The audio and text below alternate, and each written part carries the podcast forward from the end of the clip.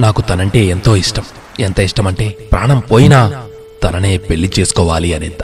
వాళ్ళ అన్నయ్యలు బంధువులు అందరూ తనను ప్రేమించినందుకు రోడ్డు మీద అతి క్రూరంగా కొడుతున్నా అబ్బా అమ్మా అని అరవకుండా ఐ లవ్ యూ సంజు అని పదే పదే అనేంత. ఎవరూ లేకపోయినా తనుంటే చాలు అని తీసుకొచ్చి పెళ్ళి చేసుకున్నాను.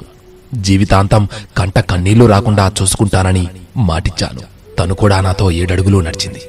ఇంటికి తీసుకొచ్చాను కొడుకును ఎంతగానో ప్రేమించిన అమ్మా నాన్న నా ప్రేమను కాదనలేదు. ఇంట్లోకి స్వాగతం పలికారు. అంతా ఆనందంగా గడిచిపోతున్న సమయంలో దురదృష్టం నన్ను కౌగిలించుకుంది.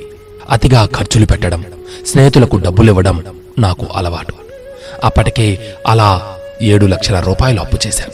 అప్పులు ఇచ్చిన వాళ్ళు ఇంటి దగ్గరకు వచ్చి అడుగుతూ ఉంటే మా నాన్న చూస్తూ ఉండలేకపోయాడు. నన్ను తిట్టినా ఆ డబ్బు ఎలాగో సర్ది ఇచ్చేశాడు.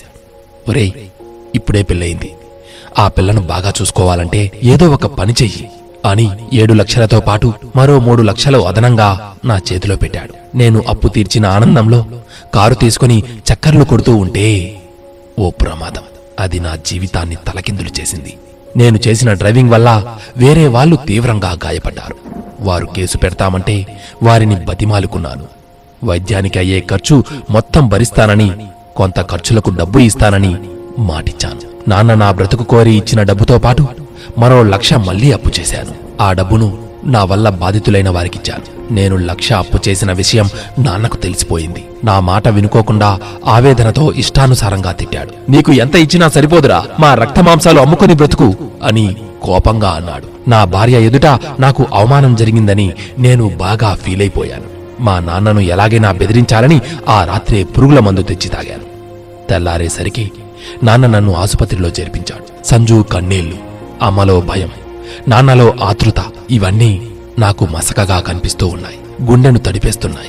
మా ఊర్లో వైద్యుల వల్ల కాక హైదరాబాద్కు తీసుకొచ్చారు. నా కోసం పది లక్షల దాకా ఖర్చు పెట్టాడు నాన్న. ప్రయోజనం లేదని డాక్టర్లు చెప్పారు. ఇన్ఫెక్షన్ ఊపిరితిత్తులకు సోకిందని ఇక ఏం చేసినా బ్రతికించడం కష్టమని తేల్చారు. నా సంజు ఏడుపుతో ఆకాశం బద్దలైపోతోందేమో అనిపిస్తోంది. అమ్మ గుండెలు బాదుకుంటూ ఉంటే ఆమె గుండెలపై మరోసారి తన్నానే అని అపరాధ భావం నన్ను మింగేస్తోంది. మా నాన్న పంటి బిగువున ఉన్న ఆవేదన నేను ఎంత పశ్చాత్తాపడ్డా తీరదని తెలుస్తోంది. ఇంకో పది రోజులకు మించి బ్రతకడు. ఇంటికి తీసుకెళ్ళండి.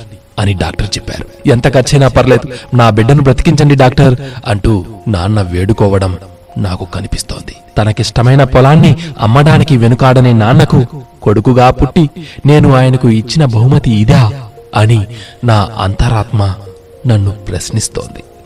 దేవుడు ఒక్కసారి ఒకే ఒక్కసారి అవకాశమిస్తే బాగా బ్రతికి సంజును బాగా చూసుకోవాలని అమ్మా నాన్నలకు ఏ కష్టం లేకుండా చూసుకోవాలని అనిపిస్తోంది. కానీ ఏం చేయగలను?